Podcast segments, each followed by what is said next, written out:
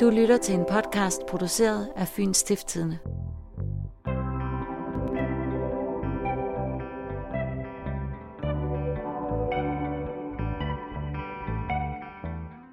Det her er første afsnit af Stop Stenkasteren. Det er en serie, hvor vi prøver at finde nye spor i sagen om stenkast fra motorvejsbrugerne. Vi vil have stoppet stenkasteren. Vi har valgt at kalde det her afsnit for Frygten på motorvejen. Det har vi, fordi det er i det her afsnit, vi møder Carsten Bo. Han glemmer aldrig, hvor stor skade en betonsten kan gøre. Der er der en politimand, der kommer løbende hen og siger, hold kæft, der ligger en sten på forsædet, mand.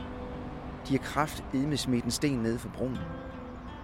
Det første er, at det går op for folk, hvordan ulykken egentlig er sket. Det var den nat, en tysk kvinde mistede livet. Hendes mand blev hjerneskadet, og deres femårige søn må vokse op uden sine forældre. Vi vender tilbage til Carsten Bo. Men først er der noget, vi skal have ordnet i Skallebølle. Nabobyen til motorvejsbroen. Den bro, hvor den dødbringende sten blev kastet fra for snart to år siden. Siden har det ikke været det samme at bo i Skallebølle.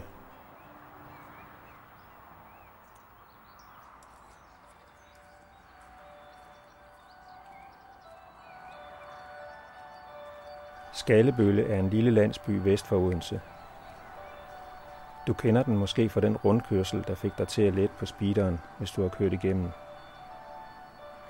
Det er her, i rundkørslen, man kan køre ud af Langesøvej og over den fynske motorvej.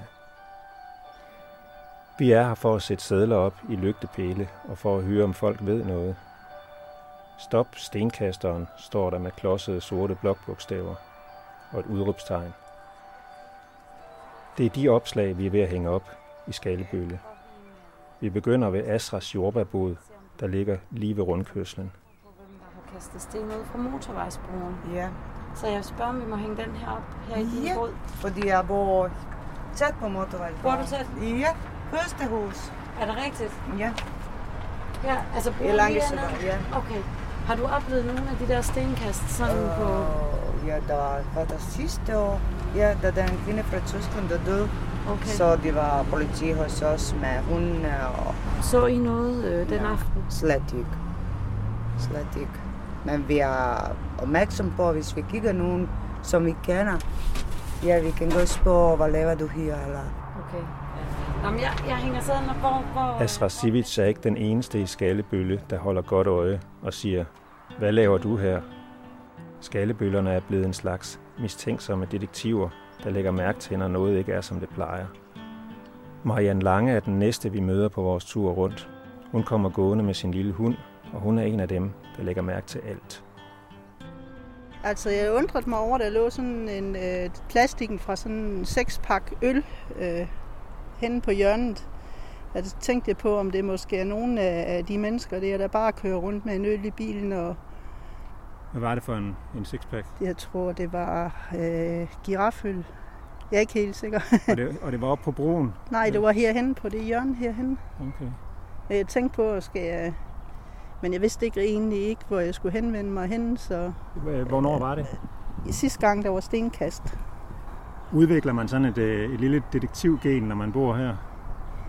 man tænker lidt over det jo. Jeg tænkte også, det var egentlig sjovt, at jeg kom hjem kl. 10 den anden aften. Øh, det der hjørne derhenne, der var der en bil, der kom kørende op med en trailer øh, kl. 10 om aftenen. Men jeg tænkte, det var et sjovt tidspunkt at komme kørende op med en trailer på. Ja, Så man er blevet mere opmærksom på, Ej. hvad, hvad der sker rundt omkring en? ja det, det, det, det er jo meget, jeg synes, det er meget uhyggeligt. Altså førhen, der kunne man jo også gå hen og kigge ud på bilerne, ikke? og i dag, der har- er man jo helt nede ved det, fordi de mennesker, der kører dernede, de er jo, bliver jo bekymret, når man står og kigger. Så, Ja. så det er jo også en, en, en af de ting, der har taget charmen ved, her ved byen. Lidt længere ned ad gaden er Kim Eriksen lige kommet hjem fra arbejde. Hej, må jeg forstyrre? Kort. Øh, meget hurtigt så. Han har stadig arbejdstøjet på, for sådan er det, når man går og sætter det hus i stand, man har overtaget efter sin mor. Vi er ude for at hænge sådan nogle sædler herop, så jeg vil egentlig spørge dig, om du sådan ved noget om stenkastersagen. Nej, altså jeg var inde i politiet på gange, altså, fordi de gennemsøgte alt og alle herude jo. Var du selv inde ved? Ja, jeg skulle lægge DNA-tester det der. Ved du hvorfor? Jeg tror, de var på meget, meget, meget, meget bare bund, så både min lillebror og min kammerat, der bor lige herovre, og mig selv, og jeg tror samtlige unge mennesker, for de er blevet tjekket fuldstændig. Kim er langt fra den eneste, der har åbnet munden, så en betjent kunne tage en DNA-prøve. Fyns politi har sikret DNA-profiler fra 150 mennesker i jagten på stenkasteren, blandt andet fra de unge i Skallebølle. Hvordan er det at skulle, skulle, sådan være, skulle ind på den måde og være en slags mistænkt? Det var lidt underligt måske. Man havde lidt sommer i maven, fordi selvom man ikke engang havde gjort noget forkert. Men ja, altså, jeg ved, jeg har rent med i posen, så det var bare snak jo. Bare fortælle nogenlunde, hvad man har lavet og sådan ting jo. Jeg tror, det påvirker jer på nogen måde, sådan herude i byen. Ja, unge mænd, er de sådan skal ind og aflevere? Ikke rigtigt. Det, det er sgu ikke rigtig røre, men jeg har ikke tænkt over det efter. Jeg håber selvfølgelig bare på, at de fanger idioterne, eller idioterne. Det må næsten være mere end en. Men du har ikke hørt noget? Det er ikke sådan, Nej, at du hører er, noget om... det, det, det, der er jo ikke nogen, der har nogen som helst idé om, hvad det er, eller hvem det kan være. Det er det, der er jo hyggeligt jo. Det kan lige godt være en eller anden, der går over og er mega flink og er sød person til hverdag, og så er det Hals Jam-psykopat inderst inde. set noget, vil, vil ringe til os eller skrive til os. Ja. Så vil jeg bare høre, om du vil hænge den op igen. Inden hos Bente Johansen har kunderne også snakket meget om, hvad det kan være for nogle typer, der kaster sten ned fra motorvejsbroen. Hun har butikken Kaktusen, hvor man både kan købe blomster og brugskunst. Er det noget, som folk snakker om, når de kommer hos dig? Ja, i starten. Der var det. Altså, da det lige var helt nyt. Men også efterfølgende, man kan jo bare ikke forstå, at der er nogen, der gør det vel. Hvad gik snakken på der i starten? Jamen, hvem det kunne være. Vi mente ikke, det kunne være drengestreger, fordi at stenen var så tung, at de kunne næsten ikke have den bag på cyklen, hvis det var det. Ja, jeg ved ikke, om hvad, hvad det får folk til det. Det blev vi hurtigt enige om alle sammen. Er der sådan teorier i forhold til, hvor, hvor han kommer fra? Jeg kunne ikke tro, det var nogen herfra, men altså, man, det kan man jo ikke se på folk. Men øh, Hvad tror du? jeg tror, der er nogen, der får et kig ved det. Tror jeg. Så, Bruger du motorvejen? ja. Og vi kører af ved Vestenbjerg. Vi kører af en tak før, når vi kommer her, når vi kommer fra Jyllandsiden. Er det, er det på grund af stenkaster? Ja, og min kæreste, han, han synes også, at han, han vil ikke under broen derhen. Så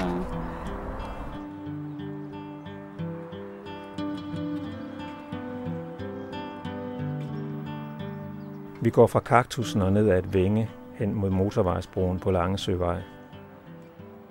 Her møder vi Anita. En rødhåret dame, som vist er det, man kalder en ildsjæl. Hun har i hvert fald en finger med i det meste i Skallebølle, og selvfølgelig også i jagten på stenkasteren. Anita bor kun 200 meter fra broen, og hun husker tydeligt, hvad der skete i hendes by, efter stenene blev kastet ned fra det, hun kalder vores egen bro. Hele byen blev jo et leben lige pludselig, og alle folk snakker sammen, og vores barn på 17 år, hende har vi jo fat i, hvordan og hvorledes, øh, hvis du hører noget fra nogle af dine unge mennesker, der har lavet noget sjov, så skal vi vide det, du skal ikke til stille, fordi det er en oplysning, der skal frem, hvis det endelig er, at det er nogen her fra byen af. Er der nogen fra byen, der har hørt noget? Eller, Nej, desværre. Fordi det har jo floreret mig, og der er blevet snakket meget om det hele tiden jo. Men der er ikke nogen, der har nogen oplysninger, de kan komme med. Hvor meget fylder det, i, i, når I snakker sammen herude? Jeg vil sige, jamen det æbber jo selvfølgelig ud, jo længere tid der går. Men når der så lige sker noget igen, jamen så har vi det deroppe at vende igen her, ikke? Fordi, hvornår sker det igen her fra vores egen bro af? Og jeg vil sige, vi gør meget i, når vi er ude at køre, jamen så kommer vi fra den anden side af, og så kører vi lige hen over broen her, og lige holder øje med, at der ikke lige står nogen her. Altså for at se, om I skulle kunne se et eller andet Om vi kunne være så heldige, at der holdt en eller anden og gemme sig, og vi lige kunne nakke banditten. Det ville simpelthen være rart. Lige at kunne tage dem på fast gerning. Har du nogen, eller du eller, eller andre, nogen teorier om, hvad, hvem det kan være, eller hvad det, hvordan, altså hvad Ej. forestiller I jer? En tosso. En psykopat, der kan finde på sådan noget der. Det koster liv. Så er man ikke rigtig rask. Altså, så har man virkelig et problem. Det er helt klart min holdning. Har du prøvet at danne dig et billede af ham sådan for dig selv? Nej, det har jeg ikke. Øh, for umiddelbart, så må det jo være en ganske almindelig borger siden, at man ikke har kunne påpege, hvem det er. Så det må jo være en, der florerer ud i folkemængden, som alle andre. Ja, hvordan har du det med det? Ligeså vel som der tit går morder rundt og alt sådan noget der, ikke? Altså, det kan man jo hverken gøre fra eller til, eller noget som helst. det er bare ikke rart. Sådan nogen skal spæres meget hurtigt ind. Føler I sådan et ansvar i Skallebøl eller hvad, for at I, I sådan kan være med til at, at fange ham? Det gør vi jo i det, vi bor så tæt på, og jeg har en mand, der kører lastbil og ligger dernede og kører hver eneste dag. Så gør vi jo i hvert fald vores til, at vi kan holde øje med, om der sker noget på broen eller ikke. Den ene dag, der var blevet sat noget privat vagtværn på faktisk. Og vi kom den vej fra, og så holdt der en bil kun med positionslys den. Vi røg ud af bilen, og vi var lige klar til at... Så var det vagten. Ja, okay. Undskyld. Ikke? Men kan vi tage dem, ikke også, så vil det jo simpelthen være perfekt.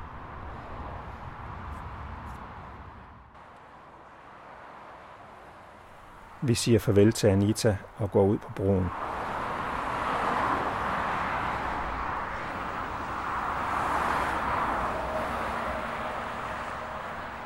Det er underligt at stå her.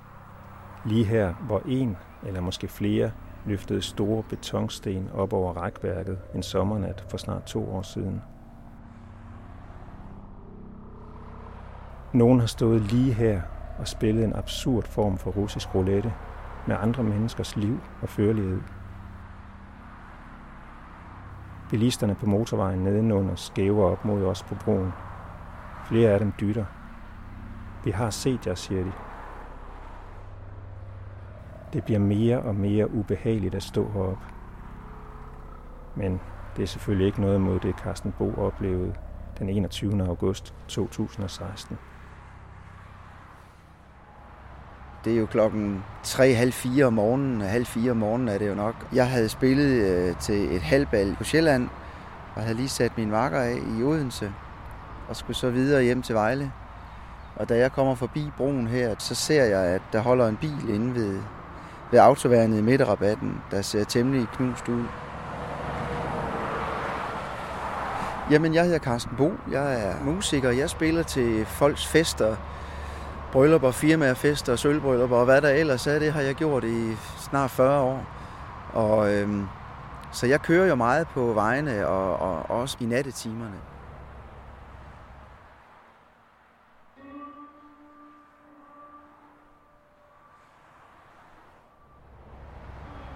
Jeg spekulerer selvfølgelig på, da jeg kører forbi, hvad, hvad det er, og tænker, det, det er nok en ulykke fra i eftermiddags eller sådan noget.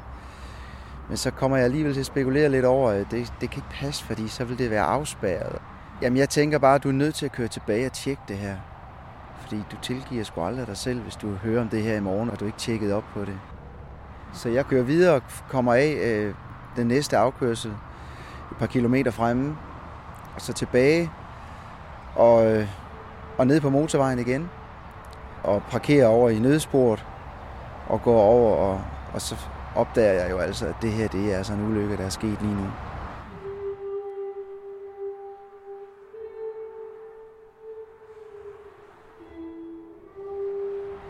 Bilen er helt ødelagt foran øh, forruden og taget.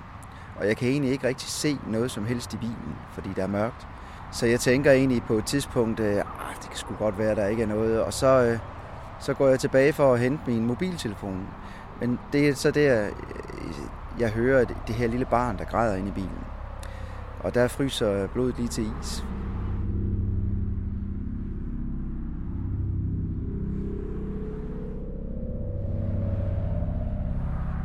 Det er der, det går op for en, at hold da kæft, det er jo sket lige nu. Der sidder simpelthen nogen i bilen. Så jeg drøner over for at hente min mobiltelefon, så jeg kan få noget lys. Og så får jeg brækket fordøren op og kan så se, at at der, der sidder, sidder faren forsædet og er helt ødelagt i den ene side af hovedet. Og så kan jeg se lige skråt over på bagsædet i højre side, der sidder den lille dreng og er på mirakuløs vis sådan fysisk uskat. Jamen, så er det jo bare med at få tjekket op på ham faren først. Øh, er det noget, man kan gøre? Ikke? Og så få ringet 112.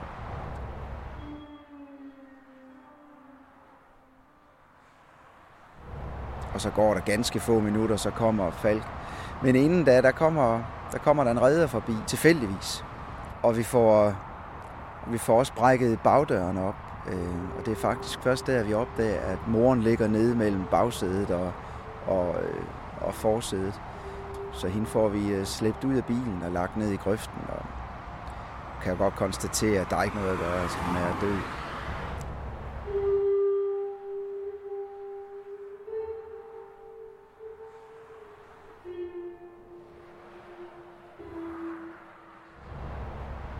Drengen? Altså, siger han noget til jer, da han ser jer? eller Han siger ingenting, nej. Han smågræder lidt, men, men er forbavsende rolig. Hvad, hvad sker der så, da redderne eller ambulancen kommer? Da redderne kommer, så går der et halvt minut, så har de afspærret vejen. Kommer selvfølgelig øh, løbende hen til bilen, og det første, der er en redder, der siger, det er, at han skal skæres fri. Og de får ham skåret fri, og der kommer også en, øh, en af de andre reddere, øh, tager drengen til sig og, og kører hjem med ham et eller andet sted. Men det er faktisk først øh, på et senere tidspunkt, at mens jeg står og bliver afhørt af politiet, der er der en politimand, der kommer løbende hen og siger, hold kæft, der ligger en sten på forsædet, mand. De har kraft med smidt en sten ned for broen.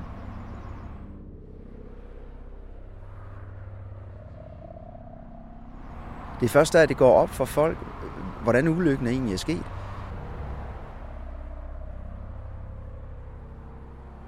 Man er jo rystet. Altså, hvis man næsten kan blive mere rystet, så bliver man det i hvert fald på det tidspunkt, hvor det går op for en, at det her det er overlagt. Jeg tænker, hvad sker der oven i hovedet på folk?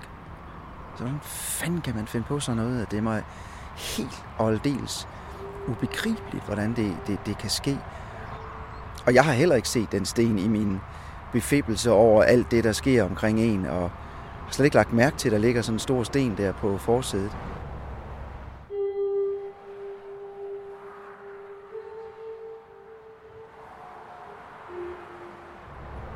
Altså, der lå på øh, højre forsæde, der har den ramt øh, i midten af, af øverst midten af forruden, og så er den jo ramt lige i hovedet, og så faldet over. Han sidder i venstre side, og den er så faldet over på højre forsæde, der, der lå stenen over. Men det her, det er, det er, det er sgu det værste, jeg nogensinde har, har været ude for at se. Altså, det må jeg indrømme.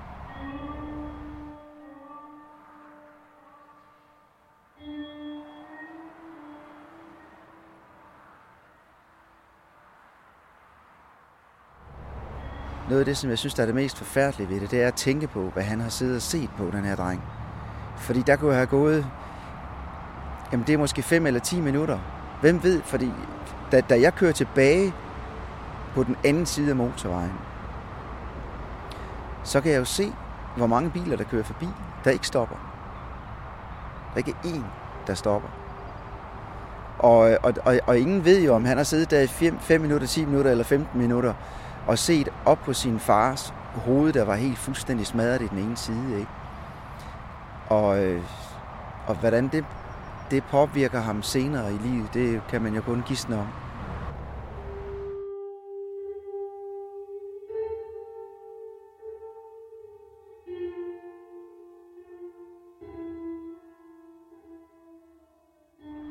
Hvad tænker du om det her med, at det er, det er en sten, der er blevet kastet? Altså, hvad får det dig til at tænke i forhold til dit job og dit, din hverdag? Altså i forhold til mit job og det at køre på vejene, så, så kan jeg stadigvæk tage mig selv i at og sådan lige skifte vognbane lige før jeg kører under en bro for eksempel på motorvejen.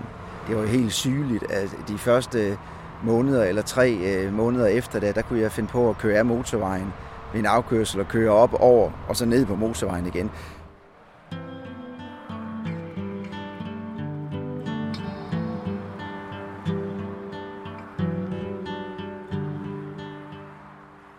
Jeg er også meget overrasket over, at, at man ikke har fundet dem. Altså jeg ved, politiet gør, hvad de kan, men, men det undrer mig, at der ikke er en, der har talt over sig, eller øhm, jeg har dummet sig på en eller anden måde, så, så man har fået henlagt opmærksom på en. Men det ser ikke ud til der. Ja, der må være nogen derude, der ved noget. Men lad os se på, hvad politiet rent faktisk har spor efter den 21. august. Vi har besøgt Richard Jacobsen. Han er vicepolitiinspektør hos Fyns Politi, og det er ham, der står i spidsen for det hold af efterforskere, som har let efter stenkasteren i snart to år. Richard fortæller, at politiet allerede samme nat og i dagene efter havde flere vigtige spor at gå efter. Sten er et vigtigt spor, øh, i og med at vi selvfølgelig konstaterer, at det er en sten, der ligger inde i bilen. Men da vi så kigger nærmere på den, så kan vi selvfølgelig se, at det er en betonklods af størrelse og drøjde. Stenen var en 30 kilo tung betonflise. En lidt speciel form for sten, som du måske har lagt mærke til. Det er nemlig en hjørnesten, hvor et hjørne ligesom er skåret af. Det er jo klart, så afsøger vi selvfølgelig i området, om der er nogle steder, hvor sådan en sten kan være taget fra. Og ret hurtigt finder vi ud af, at ude i Tarp, der er de i gang med noget renoveringsprojekt. Og der kunne den sten måske godt stramme fra. Så det er så der, vi koncentrerer os om vores efterforskning i forhold til den i hvert fald. Men der er også et andet spor, som politiet stadig forfølger. Vi har også et vidne derude, der mener at have set en Volvo. Så det er også i sig selv øh, et vigtigt spor. Jamen altså, alt andet lige, så er det jo en rimelig speciel Volvo, kan man sige. Det er jo en ældre overgang, og der findes faktisk ikke så mange af dem i Danmark. Jeg er 85. Og det er jo spredt over hele Danmark. Og det er jo klart, at vi koncentrerer os selvfølgelig i starten om dem, der er registreret på Fyn. Og så arbejder vi os ud af stille og roligt derfra. Der er også nogen på Bornholm også, så det tager noget tid, inden at vi kommer hele vejen rundt. Den morgen Nelly Gossmann blev slået ihjel, så et vidne en Volvo 245 tæt på det sted, hvor stenen blev kastet fra. Det er en ældre stationcar, som beskrives som mørk eller grå, og politiet har siden fået flere henvendelser om en lignende bil. Volvoen er måske også set i Tarup. Politiet leder stadig efter Volvoer. Sidst jeg blev opdateret, det var 45, vi har undersøgt. Men i og med, at det er jo ikke bare Volvoen, det er jo også ejeren eller føreren, eller dem, der har rådighed over, om vi skal have snakket med os. Så der følger selvfølgelig også afhøringer med os. Plus vi skal undersøge køretøjet for eventuelle spor efter de her sten. Så det er ikke bare lige, og så skal vi også have taget DNA af vedkommende. Politiet havde altså to vigtige spor efter den nat. Gerningsvåbnet, den 30 kilo tunge betonsten, og den gamle Volvo.